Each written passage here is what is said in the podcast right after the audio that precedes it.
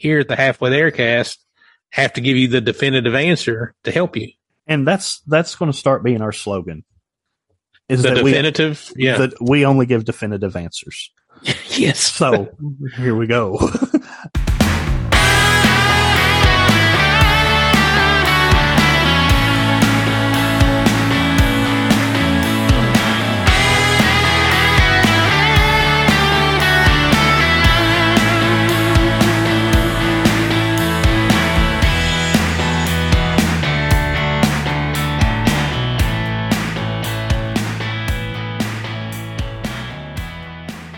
Welcome everybody to the Halfway There cast with Tyler and Eric. I hope we still have plenty of listeners this week after Eric's conspiracy theories last week. Hope all is well with everyone today. Eric, how you doing today, brother? Well, I- I've not lost any friends that I know of from last week, but I do um, do have some good news. What's that? The Olympics are coming up next year in 2024, Okay. and then in 2028, the Olympics are going to be in California. Got got the news that they've added a new event, a couple new events. One of them is flag football, oh wow. and the other is squash, which is almost just like racquetball, except with the Oh. different different shaped paddle. Oh, okay. And isn't the ball it's a little bit as- different size. not Yeah. as not as bouncy? So, uh, yeah. Well, I know it's a little bit smaller, I think. Yeah, I think it's a little more squishy. So Hmm. I'm thinking we get the band back together, me and you, and we could make the Olympics like in the senior division or something. 2028. Well, What, I mean, what do you think? That's a, that's a real possibility, maybe. So let me see. That's how many years. That, gi- that gives us five years to train. Well, you did better on your math this week. Well, I was going forward instead of backward with the years. It's Yeah. a little bit easier for Yeah, me. so five years, forty. I'll be forty-six. Yeah, Yep. I think I'm still good. Yeah, I think I'm still good. Well, there we go. We have we a, could we could do it. we have a vision. We have a goal. Now we just need to execute it. It it would be fun to do. Yeah. Be, yeah. So this is our first halfway there cast special edition. Yes, it is. Yes, it is. we do have one topic that has nothing to do with Halloween, but the rest of our topics we will be discussing Hall- Halloween themed topics. yes, and we want to just talk about some things regarding Halloween and scary stuff, just to give you some ways to think about it or to think through it for yourself. So, uh, looking forward to some good conversation. Yeah. So, but let's first let's get this other topic out of the way first. That has nothing to do with Halloween. No, But no- nonetheless, it is pretty comical. Joe Rogan says on his podcast, the Joe Rogan podcast, is that what it's called?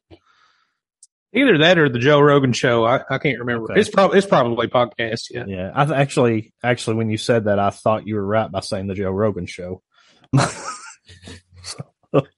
We changed each other's mind. On Joe Rogan's podcast, he says that he wears a fanny pack for convenience. Yeah. Eric, Now, yeah. would you do that? if I could find one big enough to go around my fanny, I, I guess is the way to say. it. No, it's uh, I, I guess we need to set it up even more for maybe somebody that doesn't know who Joe Rogan is. He's um, yeah. he, he's a muscular kind of guy. He's a he's a fighter. He's what what is it that he's over? What, Yeah, which man, he- fighting thing? He's UFC announcer, Okay, yeah, and he used to do Fear Factor. okay, yeah. That that's when he had a little bit of hair. Yeah, But yeah, he uh so he, he's the kind of guy that's just you know kind of a, a manly kind of guy. And but he proudly and very often wears a fanny pack, which is one of those things you just strap around you. Usually it has kind of like the, the snap thing goes in the back and in the in the front you have a little pouch, kind of like a kangaroo, I guess. It's zippered. yeah. You can carry stuff in it. Don't have to worry about it weighing down your pockets. I have worn a fanny pack before in my youth. In my youth. Well, f- first of all, fanny packs are coming back. They're back. It's Didn't a, know that. it's a thing now because my 11 year old daughter, who it tries to be stylish, wore one a little bit Uh-huh. last year. Huh. But here's the real story. Okay. I think it was two years ago. I decided I was going to get real serious about walking my dog. And so I went and I walked him the first time. And, I, you know, when you walk a dog, there are several things you have to have. You have to have treats for when he's a good boy. You have to have something to pick up his droppings with when he drops in people's yards Okay. so you have to have a place to store all those items. So, I mean, I was walking like in, you know, ball shorts or something like that. And I thought, well, I need to order me a fanny pack. And I did. And so when So I, So you currently own a fanny pack. it's a Nike, it's a Okay. Nike one. It's black and it's Nike. Like that makes it better. Okay. Well, and yes, I do. Now, I I don't walk the dog much anymore. but for the season that I was walking the dog, I I put on my fanny pack every day. It wasn't noticeable. It's it's uh sleek, I guess you would say. Mm-hmm. And I would strap it up there in the back, fill it full of dog treats and uh bags to, you know, and uh, go out and walk the dog. Now, how did you wear it? Were you one that wore it like? If I wore it, it would have to be right in front, centered on me. Like, did you kind of push it to the side and try to be a little sty- stylish with it, or how did you Yeah. do it? I think I think I did. I think I wore it on my right hip. I think's where it was. But now listen, the girls and them today, like with my daughter last year, maybe it was last year, they would wear them like a like a seatbelt, almost like a seatbelt right over their shoulder. I don't know if that's so everyone can see it or what that purpose is necessarily Yeah. but nonetheless, and I guess you know I was thinking about this when you you shot that topic at me. You know, I guess the reason that I don't wear a fanny pack every day of my life is I wear pants with pockets. Yeah. I put things in my pockets. Maybe Joe Rogan doesn't. Maybe. I have, you know, I, I have pockets like normal, but I also have Tyrannosaurus Rex sized arms. So when I go to reach in my pocket, I have to lean one side or the other to get way down in the pocket Okay. uh, because I have short arms. But uh, so a fanny pack may actually serve me a little better. It may benefit you really well. It may. I can keep my keys in it, a pocket New Testament. You could keep a pocket New Testament in. and uh and a zero bar. I like zero Yeah, bars. You could. You could. yeah. Is that the white ones? The Yes. I love those too. Nougat. and white. Yeah. yeah. They're good. They are. Well, yeah. How would your what would your kids think about you wearing a fanny, pack? well, I I don't know. I, I'm one of the least stylish people. Yeah, I, I am I am in a Def Leppard t-shirt right now. By the way, so yeah, it's pretty sharp. yeah, it's uh, about as stylish as I get. But I would be the kind of person now that I kind of know that, that that's what people are wearing for style. You'd reject it. I would probably re- reject it. I, al- I don't. You've always been like that. Yeah, I've n- never Reject what is stylish. I remember one time, I still remember this. It was in uh, freshman year. I decided I was going to be stylish one day, Uh, and I wore a plaid button-up shirt to Okay. school. yeah. Uh, you know what you said to me? What? Oh no! What did I say? You said, "Hey GQ." Oh wow! There we go. I noticed. So, so ever since then, I just well forget it. I'm sorry. I didn't know I had such an impact at a young age. Well, well, Um, well, let me just, here's my question about this situation. Let's say you're walking down the road and you see Joe Rogan on the other side of the road with his fanny pack on. yeah. I think I've seen videos of Joe Rogan like kick. And, and apparently he's like world renowned for the strength that he can kick. Hmm. Like do a karate kick. Yeah. Would you laugh at him? No, he, he's not the kind of guy I would laugh at. Okay. Just salute him. Just yes. Salute. Salute. Yep. All right. Well, Yeah, well, maybe right. maybe you can try out a fanny pack and let us know what you think about it. Maybe so. If anybody would like to send in a fanny pack to the Halfway There cast, uh, you can just send us a direct message um, on Okay. Facebook, and we would gladly try one out and let let you know what we think about it. Yeah, we would. We'll put pictures of you wearing Yeah. it up there for people. We would. Yeah, I bet you end up getting one. Uh, I do remember when they were big though. Like was was that the eighties, nineties? Yeah, it was late '80s because I, I was young when I had one. Yeah, and I, I think really where they they caught a lot of traction was with middle aged women. Like, I think Natasha always tells a story that every time they went on a vacation, her mom and dad both wore one to carry things Well, in. Yeah, well, well, that's where I remember wearing mine too. Like when we took a vacation as a Yeah. family to the beach, I remember being on the beach in my fanny pack. Were you just on the beach there with your swim trunks and fanny pack? I, I probably had dad shoes on and everything else. I, I don't know. I just that, that's just how I rolled. Well, okay. I actually don't remember. I just I remember being on the beach with the fanny pack. well, there goes Eric jumping in with the fanny pack on. It, it was probably a a, a waterproof Yeah. buoyant thing or something that would make me float. I, I don't know. oh man, oh that was fun. That was fun talking about that. All right, well let's get into it. Halfway there, cast Halloween edition.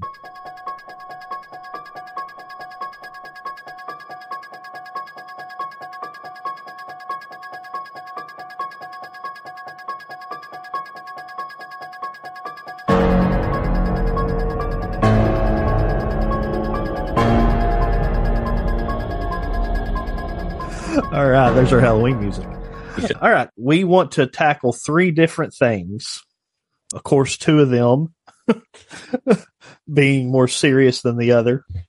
The first thing, the first question we want to wrestle with is should Christians watch horror movies?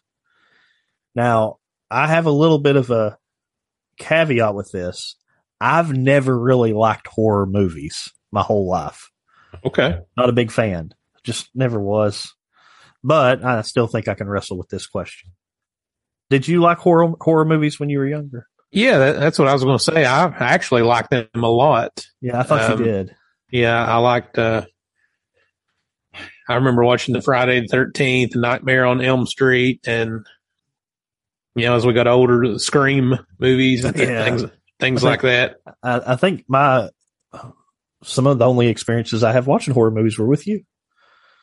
May have been. Yeah, I, I enjoyed it. I, I will say I enjoyed it then a, as an adult, a saved adult. I've I've wanted to watch, but I've I've just not been able to do it for for various reasons. Yeah. Not something I I can get into anymore. Yeah. Oh, oh, really, one of the big problems I think with that genre of movies is the horror part of the movie is not always the thing that will keep Christians from watching that kind of movie. Is that kind of in your experience?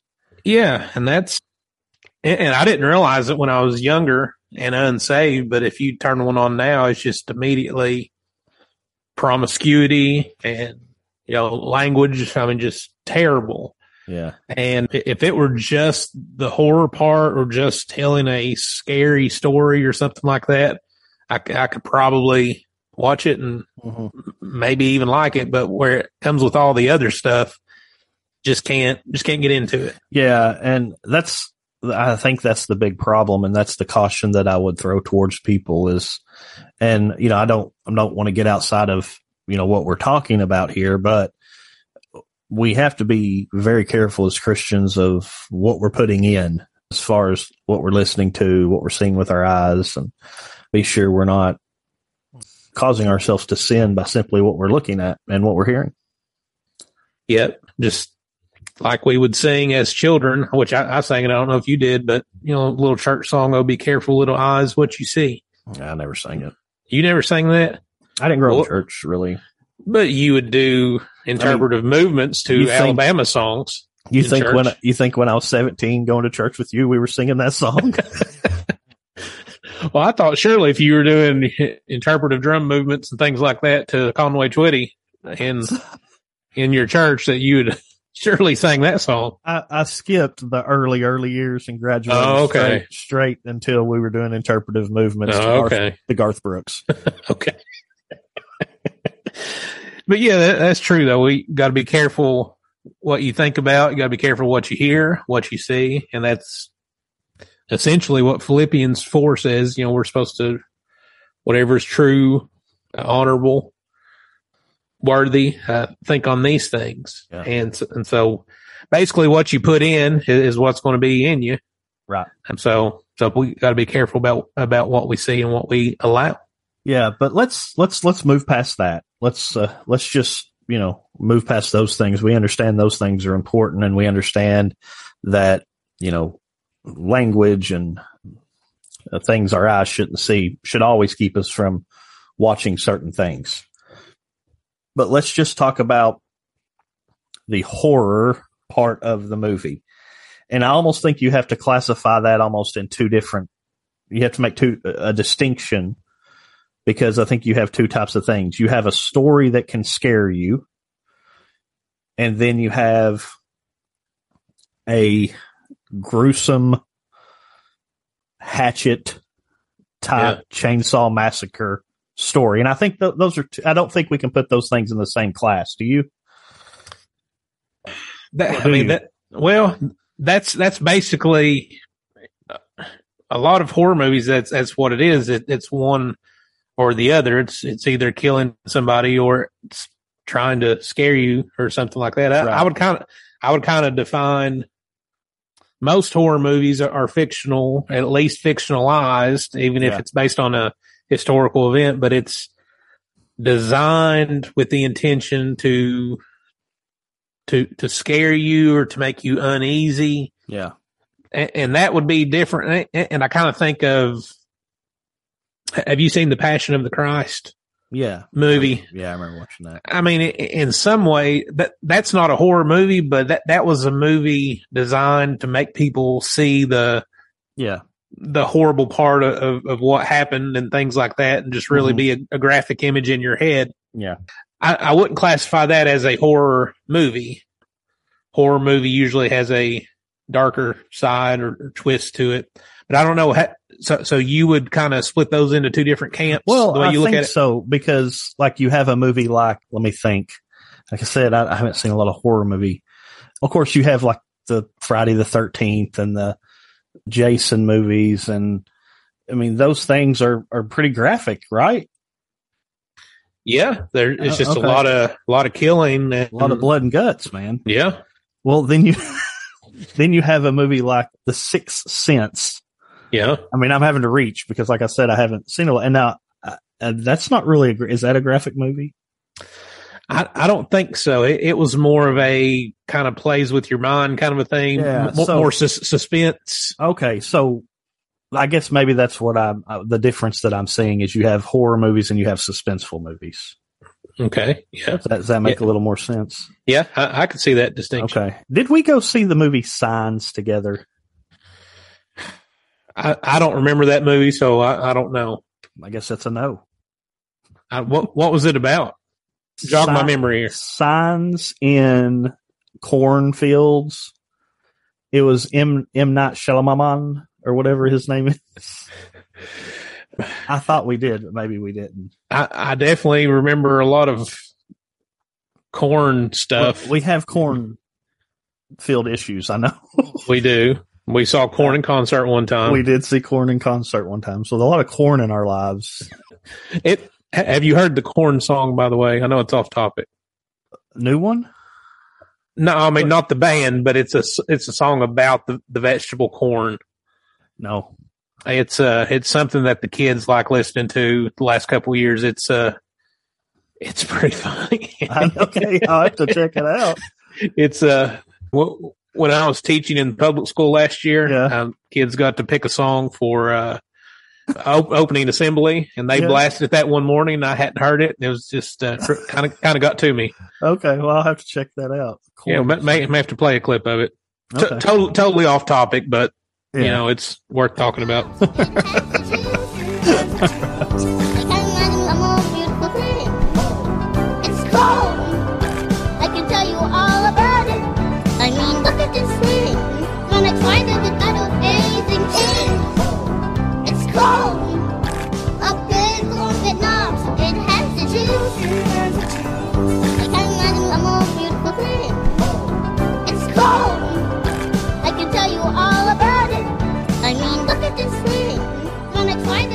So okay, let's let's recalibrate here. Corn, corn maze, signs, M Night Shyamalan, Six Sense, suspenseful movies, horror movies. Well, okay, we we actually sat down and watched. Okay, uh, I'm going to say a horror movie. It wasn't scary. Disney's Haunted Mansion. Not too long ago, the Eddie Murphy, the the old one. Yeah. And I mean, my wife, who's almost, who's 39 was hiding under the cover because she was so scared of the Disney cartoonish movie, but it was a suspenseful movie. Yeah. And that, that's kind of what it was. So Well, that yeah, that and maybe that's kind of the distinction I need to think about because I, I like the suspenseful stuff and then where you have to think about things. yeah, you're kind of on the edge of your seat. yeah, I, I like yeah. that. And it's kind of your heart rate's pumping a little bit, but you don't have to worry about Freddy coming out and hacking somebody. Yeah, Or he don't hack, does he? uh, I think he just slices you to death. He Maybe. got the claw. Yeah, Okay. the claw. What was that on? The claw. wasn't that? That was like a Jim Carrey movie, or wasn't? That was something. Remember the claw? Yeah, I remember it, but I don't know. Oh man. Okay. Let Listeners, let me- tell us tell, tell us what that's from. yeah, it was like a dad and a son, and he was playing with the son. He's like, "Oh, the claw." Oh, I, yeah, he did this. Nobody can see me, but it's like the claw. Yeah, yeah. It was Robin Williams. Was it Mrs. Doubtfire? I don't know. Which that's another movie that like I was think I watched it a hundred times when I was young, and I thought I asked Natasha, I was like, we can't watch Mrs. Doubtfire, can we? I know. Never did register. Dresses like a woman the whole time. Ew. anyway, what were you going to say? We're really all over the place right now. Well, I mean, it, it's really uh, sp- spurring a lot of good conversation here. I, all right, so I was kind of thinking along the lines of can horror movies, things like that, can they? Is there any redemptive quality to them? right, because that's And- what we want to do. Yeah, We can redeem things. We want to redeem them. and I, I didn't know about it till today. I've never seen it, but I'm kind of interested to see it. But the, the movie The Conjuring, have you heard of that? Well, isn't that like so scary? Well, uh, apparently, it's by a couple of brothers, the Hayes brothers, who Okay. are are at least maybe saying that they're Christian. They were raised Baptist, and what they are wanting to do with that movie, that they said there's no violence, there's none of that stuff, no swearing, no no cuss words throughout the whole movie. It's just with the story that's being told, and and what they said they wanted to do with that movie is have a redemptive quality about it and show how good triumphs over evil at the Right. end. At, so I, I've never seen that movie, but after reading about that and why they did what they did, I'm kind of interested to to find out more about that. I don't know if you'd ever seen that or not. No, I haven't. I'm going to make my wife sit down and watch it with me though. she hates scary movies. She don't like to be scared at all. But well, uh, that's that brings up a good thing because, and again, we're going to I'm going to talk a little broader than just horror movies, but any story, any movie, any book, the quality as Christians that we want to look for is that redemptive quality. And, Yeah. and uh, the best stories are actually a mirror of the Bible. You have fall, creation, fall, redemption is what you have. Yep. And, you know, you go back to the older Disney movies and, and some of the best, you know, I mean, I think we have to admit some of those movies are some of the best stories that, that were told. And, and that's what you saw. You saw creation, fall, redemption. and you know you had the Cinderella, poor stepsister gets the slipper, goes to the ball. The prince sees her. She loses that. The wish runs out, or whatever the however the story goes. Then he comes back and finds her. They live happily ever after. Yeah. Story of redemption. And as Christians, those are the things we should look for in art, cinema, things like that. Yeah. And I don't know for anybody listening if you've ever really thought about things in that way, but that's, that's what we crave. We want deliverance. We want rescue somehow. The problem is we look for it in the wrong places a lot of times. We know that the way things are aren't the way they should be. And we, we try to find ways out. We try to find paths of happiness. And one of the reasons, like you're saying, we enjoy movies is because it, it shows that story. There, there's some sort of conflict. There's some sort of issue. And then there's a hero that comes along. There's some sort of resolution. And ultimately that points back to, to Christ. Right. I mean, they, they may not be meaning to, but in a, that's what makes a good story because it's a reflection of what what actually is and what Christ has done for us. Yeah. And I, am going to use a movie series to give us an illustration on that. And it's not horror, but, but I, I can do that. And it, it was the early Marvel movies. I don't watch them anymore because they've kind of gone crazy. But in the early Avengers movies, you had the two big ones. Uh, was Endgame and Infinity Wars and Endgame. And the marketing of it is actually genius that at the end of Infinity War, they left you on a cliffhanger where the bad guy had won. And that's why everybody wanted to see the next one because everybody wants to see the story of the good guy beating the bad guy. Redemption. Yeah. And they played the movie out for three hours to get to it, but they eventually did it. And there you have the two largest grossing movies that were ever made because they fit that picture so perfectly. Yeah, and we're not satisfied if if evil wins or if, if the bad guy wins. Like we, if you'll notice how you feel during those times of the movies, you, you don't feel settled. You don't right. feel satisfied because you're longing for that to be resolved. And that's just, that's a reflection of, of Christ. Yeah. And I'll never forget, we actually took my son, we, we took a little, uh, as he was going into manhood, we took a little pilgrimage or I don't know really what to call it, but a little getaway where we talked through things and we went to Louisville and we went to the Louisville Slugger Museum, stayed in a hotel and he wanted to go see that movie. So we went to the, the nicest theater in Louisville. I forget it was like called the extreme zone or something crazy.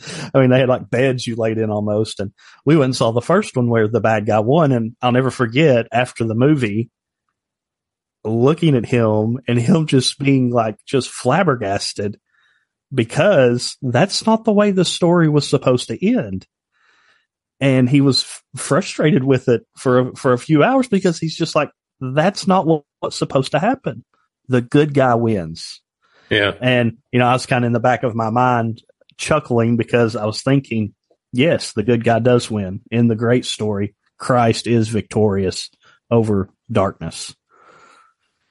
Yep. So that's that's a key if you're using your I, I guess I'll say Christian liberty to decide if you are going yeah. to watch horror movies or not. I mean, anything, look for that redemptive quality, but at the same time, don't, don't put filth into your head. I mean, stay away from that if, if at all possible. There, there's no, no reason for that, but in all things, look for that redemptive quality. And I, I may have to check that, the conjuring out and ch- check it out a little more and see, see about it here. Yeah, I'm going to read about it before I watch it but I may I may check it out too. I Wikipedia'd it, Wikipedia, oh, Wikipedia'd okay. it, and yeah, and it's I guess it's based on some historical events. Mm. And what so, what what's it about? Is it like an exorcism type? I think it's something like that. Okay. From I just kind of glanced over, but it seemed like there was some sort of possessed okay. doll or something. Oh, Okay. what? Uh, I don't know if I watched that or not. But by the way, there's nothing that I've ever seen in a horror movie that has ever freaked me out more than seeing a, a little girl or twin girls in a little white dress or something down a hallway or something like, like in The Shining, uh, which I, I think they were in blue dresses there. But that's when you see that, it's like, oh, I have a hilarious story really quick and she's going to kill me. So that, now you know, it's not about me. When me and my wife were dating and I don't know if I had just became a Christian or if I wasn't yet. I don't really know, but the movie, The Ring, you remember that movie? oh, I remember that well. Okay. well, it, the, the scary character was that little girl that came out of the TV. Remember Yeah. that? Yeah. the the last haunted house that we went to, and I, like we were early, early, like t- maybe 20, uh, 20, 21. and we went to a big, it was a corn maze, a haunted corn maze in Of. Elizabethtown, of course. And we went up on a like a bus, and my wife, once you get on the bus, of course, somebody runs you up on the bus, and you run to the back. And when we ran to the back, that ring, little girl in the ring outfit started crawling towards us. I hmm. don't know that my wife's ever been so scared in her life. It, it really terrified her. Still to this day, she talks about it. Well, I would say so. Now, now that was the one also where you would get a phone call or something before something bad would happen. Yeah. Okay, so I, I'm pretty sure I saw that one with our friend Scott, Okay. and we came out to the car after it was over, and I had a TracFone. You remember those TracFones? Oh yeah. Just in, in my back seat. That was that was back when you just didn't get a call or anything. You just had had a phone for an emergency. Yeah. Sat in the car, that thing started ringing, and me and Scott we started screaming like like, like like little girls when that happened. Yeah. Oh gosh. All right. Wow. A lot of, I think we did, I think we did well with that. I think we gave a good answer there. I'm proud Yeah. of us. Well, let me see if you got an answer for this one. One in six Americans believe their house is haunted. what do you think about that?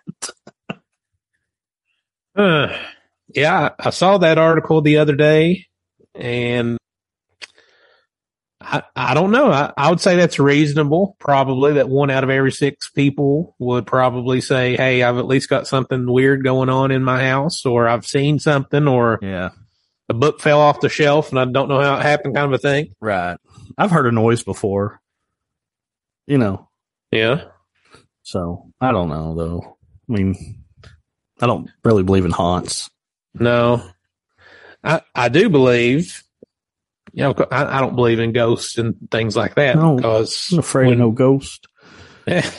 But but uh, I do believe in evil spirits, Yeah, fallen, absolutely. fallen angels, and Yeah. demonic wa- warfare and things. So so I'm one that thinks that if there is any sort of ghost type thing that people think paranormal or, or whatever, if it's anything, it's it, it's a, a, demonic spirit or or something like that. If it's anything at all, and, and we do have to deal with that kind of warfare in the world. Yeah, we do. And uh, it's again, we, we talked on angels. I don't remember if it was the last podcast or the one before. I think it was the one before. And again, demonic activity, much like theology of angels is something that a lot of Christians don't know about, I guess. And so we, we don't think about it much. And I don't know that we really believe, maybe that's the best way to put it, that we truly are in a spiritual battle. Yeah, and the Bible tells us specifically that we are. We don't wrestle against flesh and blood, but against uh, I, I've forgotten how it's worded, against principalities. And, and powers. Yeah. yeah, so I mean that's ultimately that's what it goes back to. Everything's a spiritual battle, and Mhm. a lot of people talk about, you know, the devil's after me. The devil did this to me or that. Well, the devil's not omnipresent. The devil's in No. one place at a time. He he is prowling on the earth looking for someone to devour, but at the same time, there is demonic activity. There are plenty of fallen angels and demons. I mean, you see that throughout the New Testament. Yep. Uh, and Jesus casting demons out and things like that. So it is, it is a real thing for sure. Yeah. Do you think that that Souls Chapel Cemetery was haunted? Uh, wh- what is that? Okay, well, you should remember Souls Chapel Cemetery.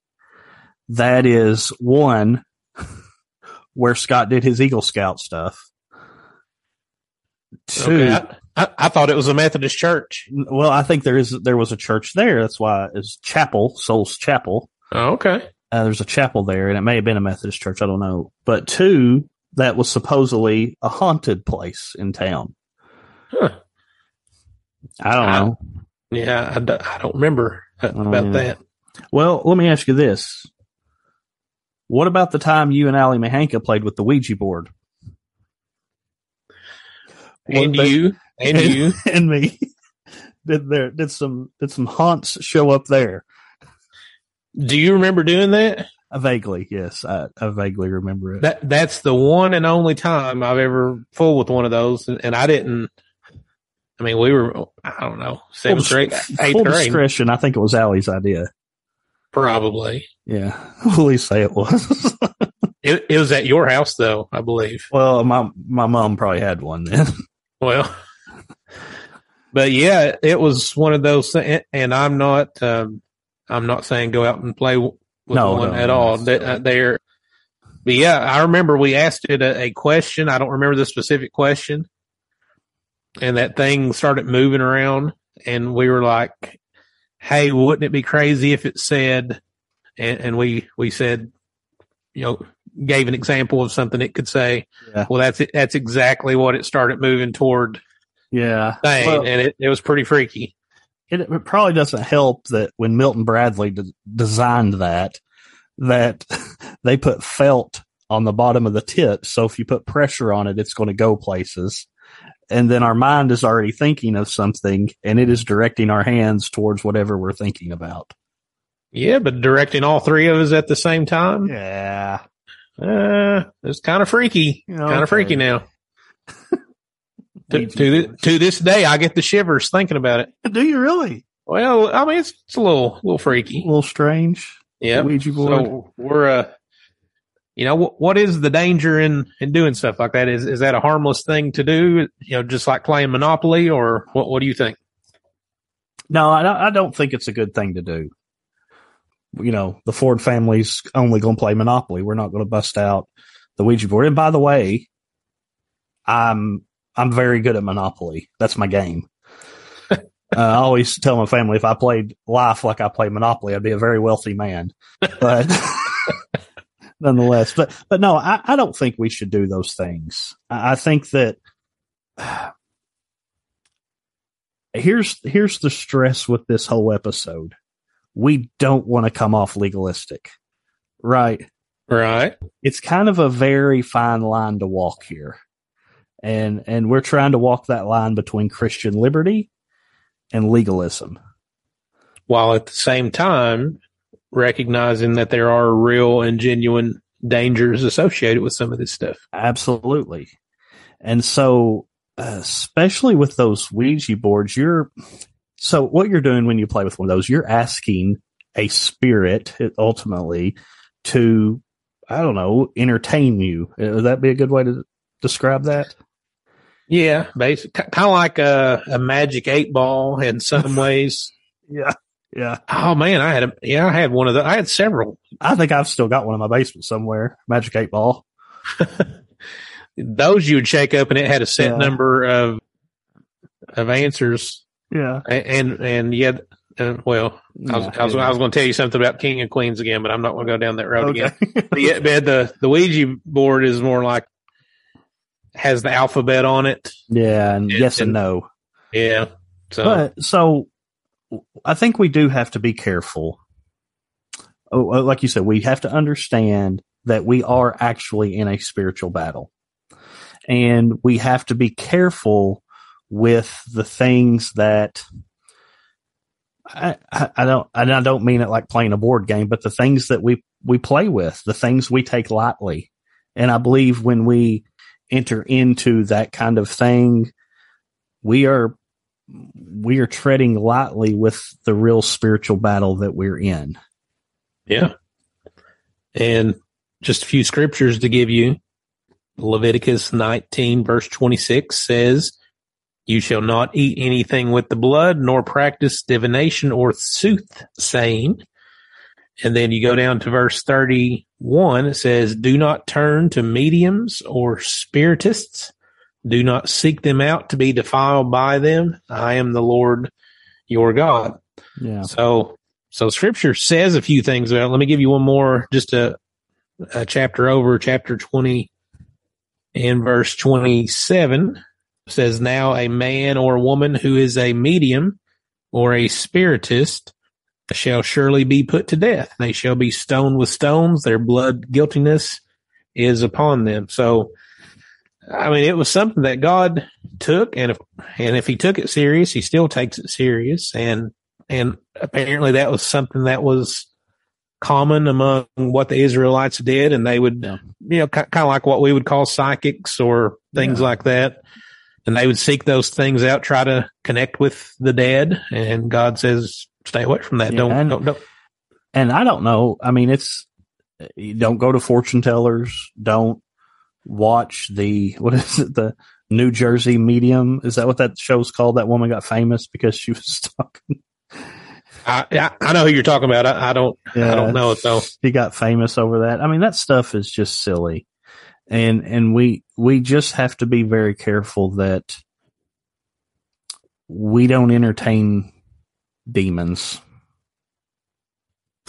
Yeah. Uh, one more scripture here out of Deuteronomy 18. And here's a whole, whole section on spiritism being forbidden. It says, when you enter the land which the Lord your God gives you, this is beginning in verse nine, by the way, you shall not learn to imitate the detestable things of those nations. So don't do the things the world is doing, mm-hmm. essentially. There shall not be found among you anyone who makes his son or his daughter pass through the fire, one who uses divination, one who practices witchcraft, one who interprets omens or a sorcerer, one, who casts a spell or a medium or spiritist, or one who calls upon the dead. And then it goes on to say in verse 12, for whoever does these things is detestable to the Lord. So it's very specific there, and that covers, Yeah. I mean, any of those things we, we talked about. So biblically, you should, should not play a, on a Ouija board, shouldn't go to a psychic. Now, how far does that go though? Does that mean you remember back in the day, people read newspapers? They don't do it anymore, but n- the newspaper, you'd, yep, you'd have a horoscope in there. Well, here's the thing. Do you believe that God is sovereign in his actions or life is left up to chance? I mean, that's superstition. That, that's kind of, I mean, that answers that argument for me. Yeah. is you know we serve a sovereign God who has planned every day from eternity past to eternity present, and I mean it doesn't leave any room for superstition or horoscope or anything like that. Um, Yeah, and there's some people. What do you think about this? There's some people I know who will plant their garden by the sign of the moon, whatever phase the moon is in, kind of a thing. And they're like, "Hey, you know, it it really grows extra good if you do it do it like Well, this, Ju- just I kind of reading the stars and things." isn't that kind of like what a farmer farmer's almanac is? yeah, yeah, that's in that well, stuff. I mean, I think that's wisdom. I mean, if you you're you're you are, I, I can't imagine that the Israelites or people in antiquity did not do the same thing. You know what I mean? They didn't necessarily have, you know, the things that we have, and so they would have to plant by season and moon and, and things like that. I, I just think that's that's good wisdom. yep, So yeah, good thought. Hey, there you go. I have one every now and again. All right, we better get to our last topic because it's a doozy. we want to kind of finish up this podcast, this episode. Of course, it's it's it's coming up on Halloween, which I like to call the celebration of the Protestant Reformation, but it is coming up on Halloween how should we as Christians view Halloween? It's a hot, that brother, this is a hot topic. Yeah, yeah. It's a hot topic. It is. And if you look for an answer with Christian leaders, I saw just the other day, even before I knew that we were doing this topic tonight, John MacArthur apparently had a Q and A time at his church. People were just getting to ask him questions, and one person asked if Christians should celebrate Halloween, and he he just simply said no. So he he's against it. I listened to some random Canadian guy on a podcast today. I, I forget his name, but he, he, had some good points. He was yeah. he was against Halloween for Christians, but I'm sure you can find plenty of Christians who are saying, you know, it's nothing wrong with it whatsoever. So you you can't just Google search it and come down with something because you're going to no. get all kinds of di- different answers. So that's why we here at the Halfway There cast have to give you the definitive answer to help you. And that's that's going to start being our slogan. Is the that definitive? We, yeah. That we only give definitive answers. yes. So here we go. it, it is a it's a touchy subject. It is a subject that it's a ah, it's a really weird thing to me because it's almost how long ago did churches start like the the trunk or treat thing? That's a new thing, right? Yeah, I, I was well, probably not as new as we think. I mean, okay. it's it's new relatively, I, I, guess. I was trying to think about that earlier today, and I remember as a young child, I, am thinking maybe six, six or so. Mm-hmm. Uh, the, ch- the church that I went to, we would always have some sort of I don't even know if they would call it a fall festival or, or, what it would be back then, but we would have something where we we wouldn't do it at the church. We would go to some, I, I think it was a school building, okay. and uh, we would go there and we would have games like apple bobbing. People would dress up and things like that. So I, I remember that as a kid sometime around Halloween in yeah. the church doing something where we're dressing up and getting food and things like that. What a disgusting game, apple bobbing. Oh man, the things that and, is disgusting. you, you know what else COVID helped me realize? What's that?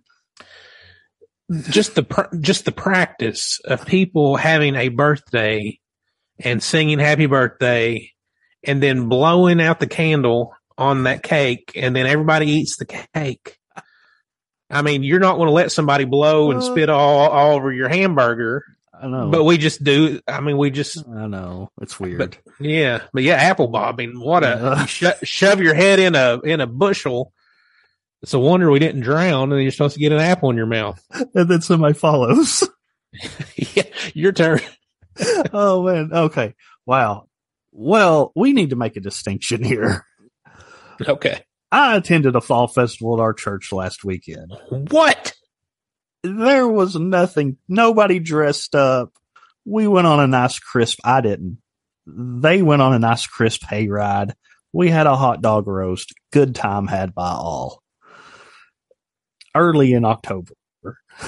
Yeah. So not all fall festivals are associated with Halloween. It just likes to bring in the fall of the year. so I just needed to give that shout out to Cedar Point Baptist Church and distinction made. I can see that because I mean, fall is the greatest season of the year anyway. It so is. I did wear a hooded sweatshirt as well. So, so you did dress up. I did. Anyway, let's. Get, so we we got churches doing trunk or treats. I'm sure there's probably. I actually I did see on X, and I'm I'm really having a hard time calling it that still. Yeah that some church somewhere does haunted house. Hmm. Getting, they were getting ready for their haunted house, and I mean that's weird.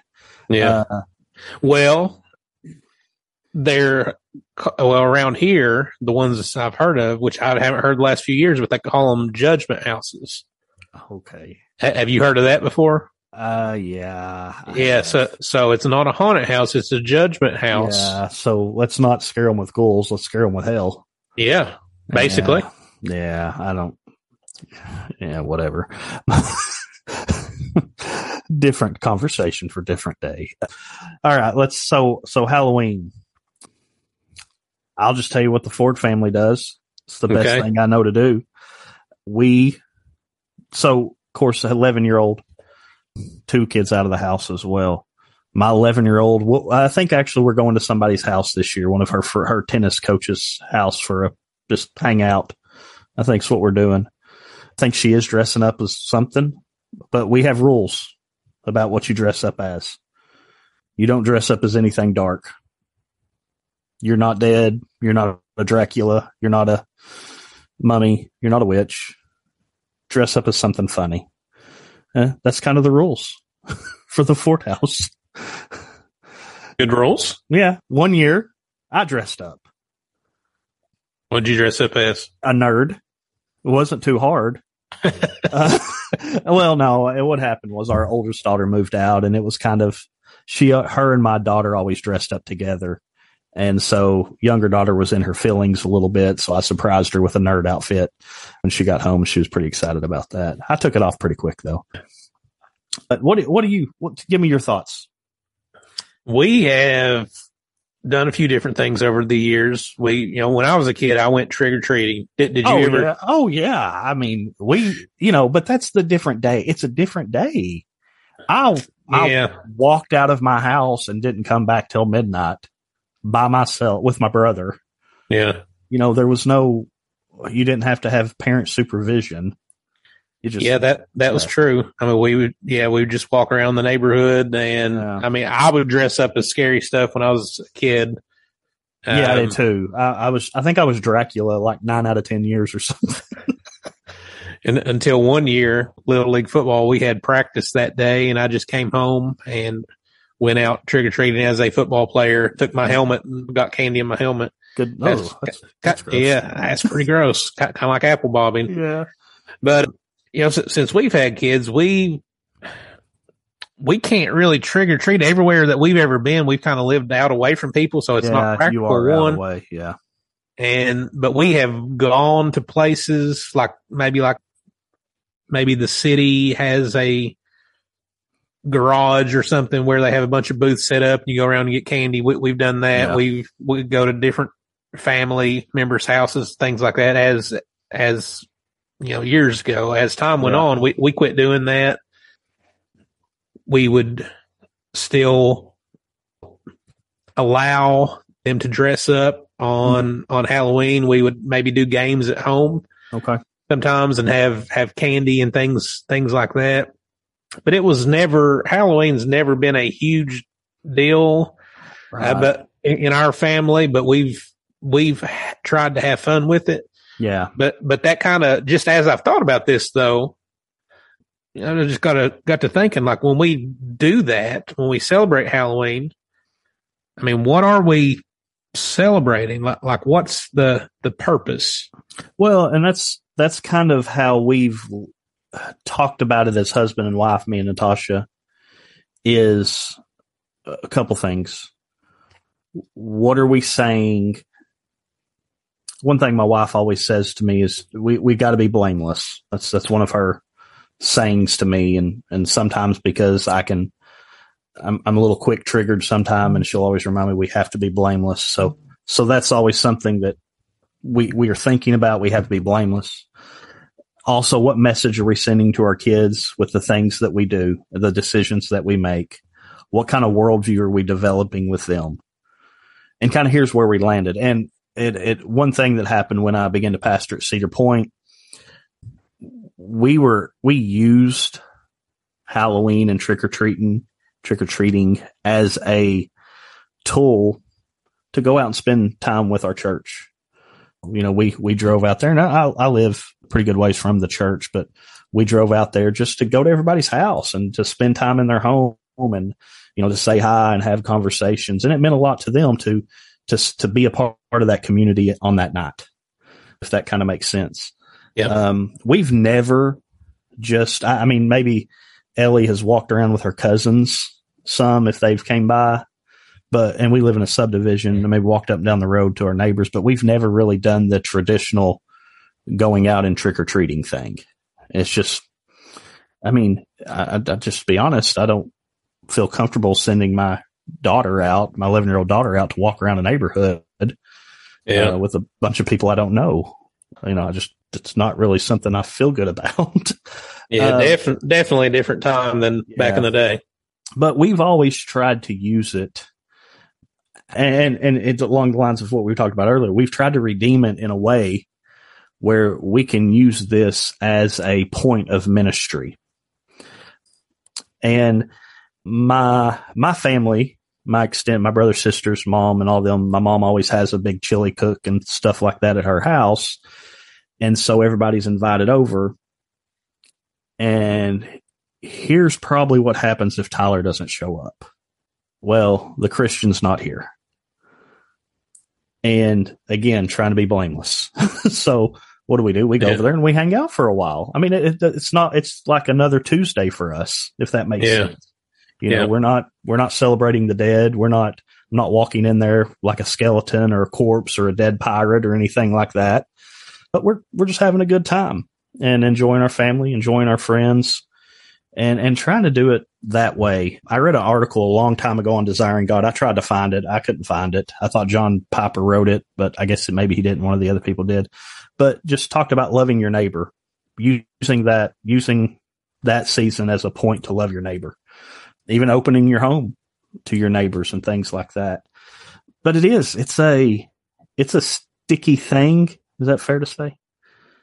Yeah, it, it is, and I mean, it started, you know, you, you can find it pretty easy if you look it up, but started off with a lot of the Irish and the Celtic people and yeah, that's your people. Yeah, apparently celebrating the, the, the dead and, yeah. and, and the souls kind of, kind of coming to out to play and, and things like that. I mean, it was interesting because of the podcast I listened to today. I, I researched some didn't even like going to the website, but I went to the uh, Satanic Temple oh, website today. okay. Wow. And, well, to, to look at their, cause they have an official calendar with official holidays. Okay. Now, I didn't, didn't know about that. Mm-hmm. And it's interesting. Some of their holidays, they celebrate February 15th as a day of promiscuity, put it mildly, which yeah, okay. I- interestingly is day after, day after Valentine's. Valentine's Day. Yeah. They celebrate some stuff on April 30th, July 25th. And then, of course, Halloween is one of their mm. official yeah. holidays where they celebrate indulgence, like which you eat as much candy as you can. I mean, that, that's, that's, I guess where that kind of comes from, just mm-hmm. indulging, embracing the darkness. Interestingly, and I'm going to push the conversation this way just a little bit here. Okay. Uh, what, when do you think their final holiday is for the year? Do you have a guess? Christmas. December 25th. Yeah. Because of its roots in Roman culture and celebrating gods, little g, yeah. Jupiter, Mars, things like mm-hmm. that, celebrating the sun. Mm-hmm.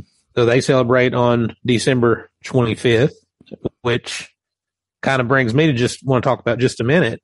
I'll talk about you know, it. we don't, we don't know when Jesus was born. I mean, we, no we celebrate Christmas not because even the Bible tells us to. Mm-hmm. People didn't really celebrate it that we know of till about 400 years after Christ, and it kind of became a became a thing that was incorporated because pagans were worshiping that day, mm-hmm. and Christians, to the best of my knowledge, tried to kind of redeem it and took it as an opportunity to well, let, let's remember the birth of the birth of Christ that day. The Puritans, they didn't celebrate any holidays. Well, they didn't. No, they didn't. And yeah, Massachusetts, 1600s, they banned Christmas, had a law against it. Yeah. So what about, you know, just thinking about this, what, what about Easter?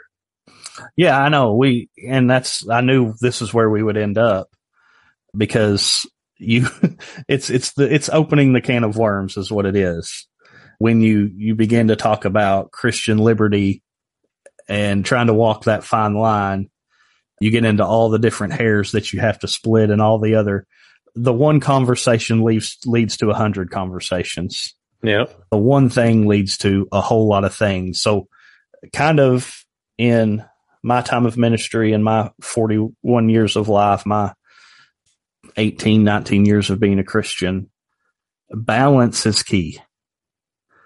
I, I think balance is the key. You can't, You can't swerve too far one way. You can't swerve too far the other way.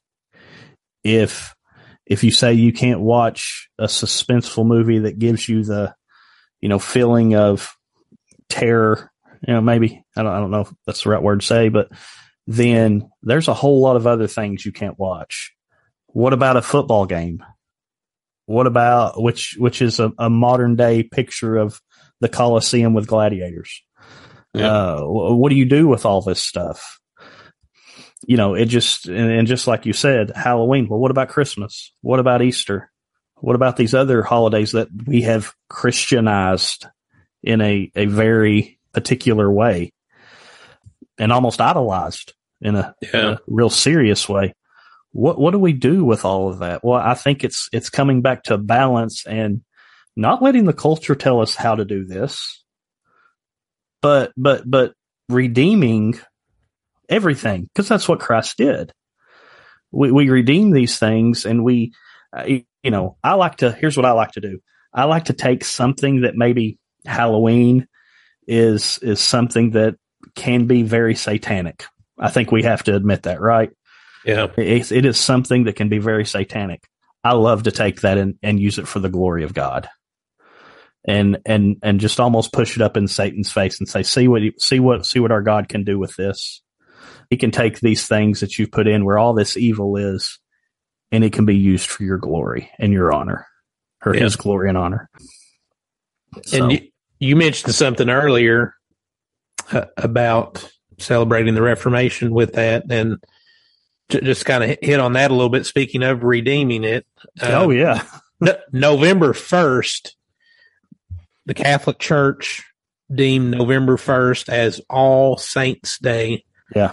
And, you know, the, the phrase hallowed be thy name means set apart, holy. Mhm. Saint is the same kind of word. So All Saints Day is kind of like All Hallows Day.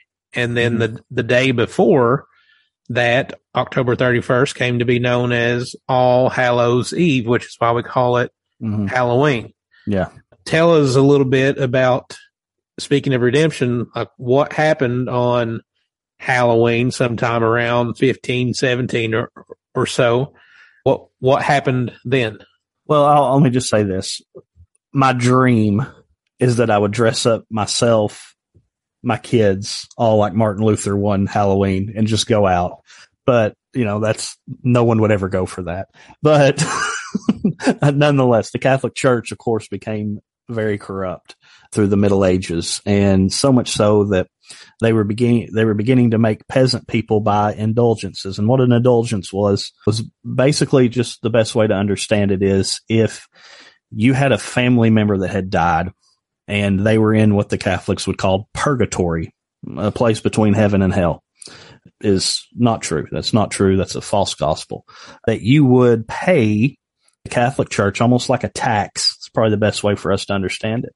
And you would pay that tax and your loved one then if you paid enough would come out of purgatory and and go into heaven.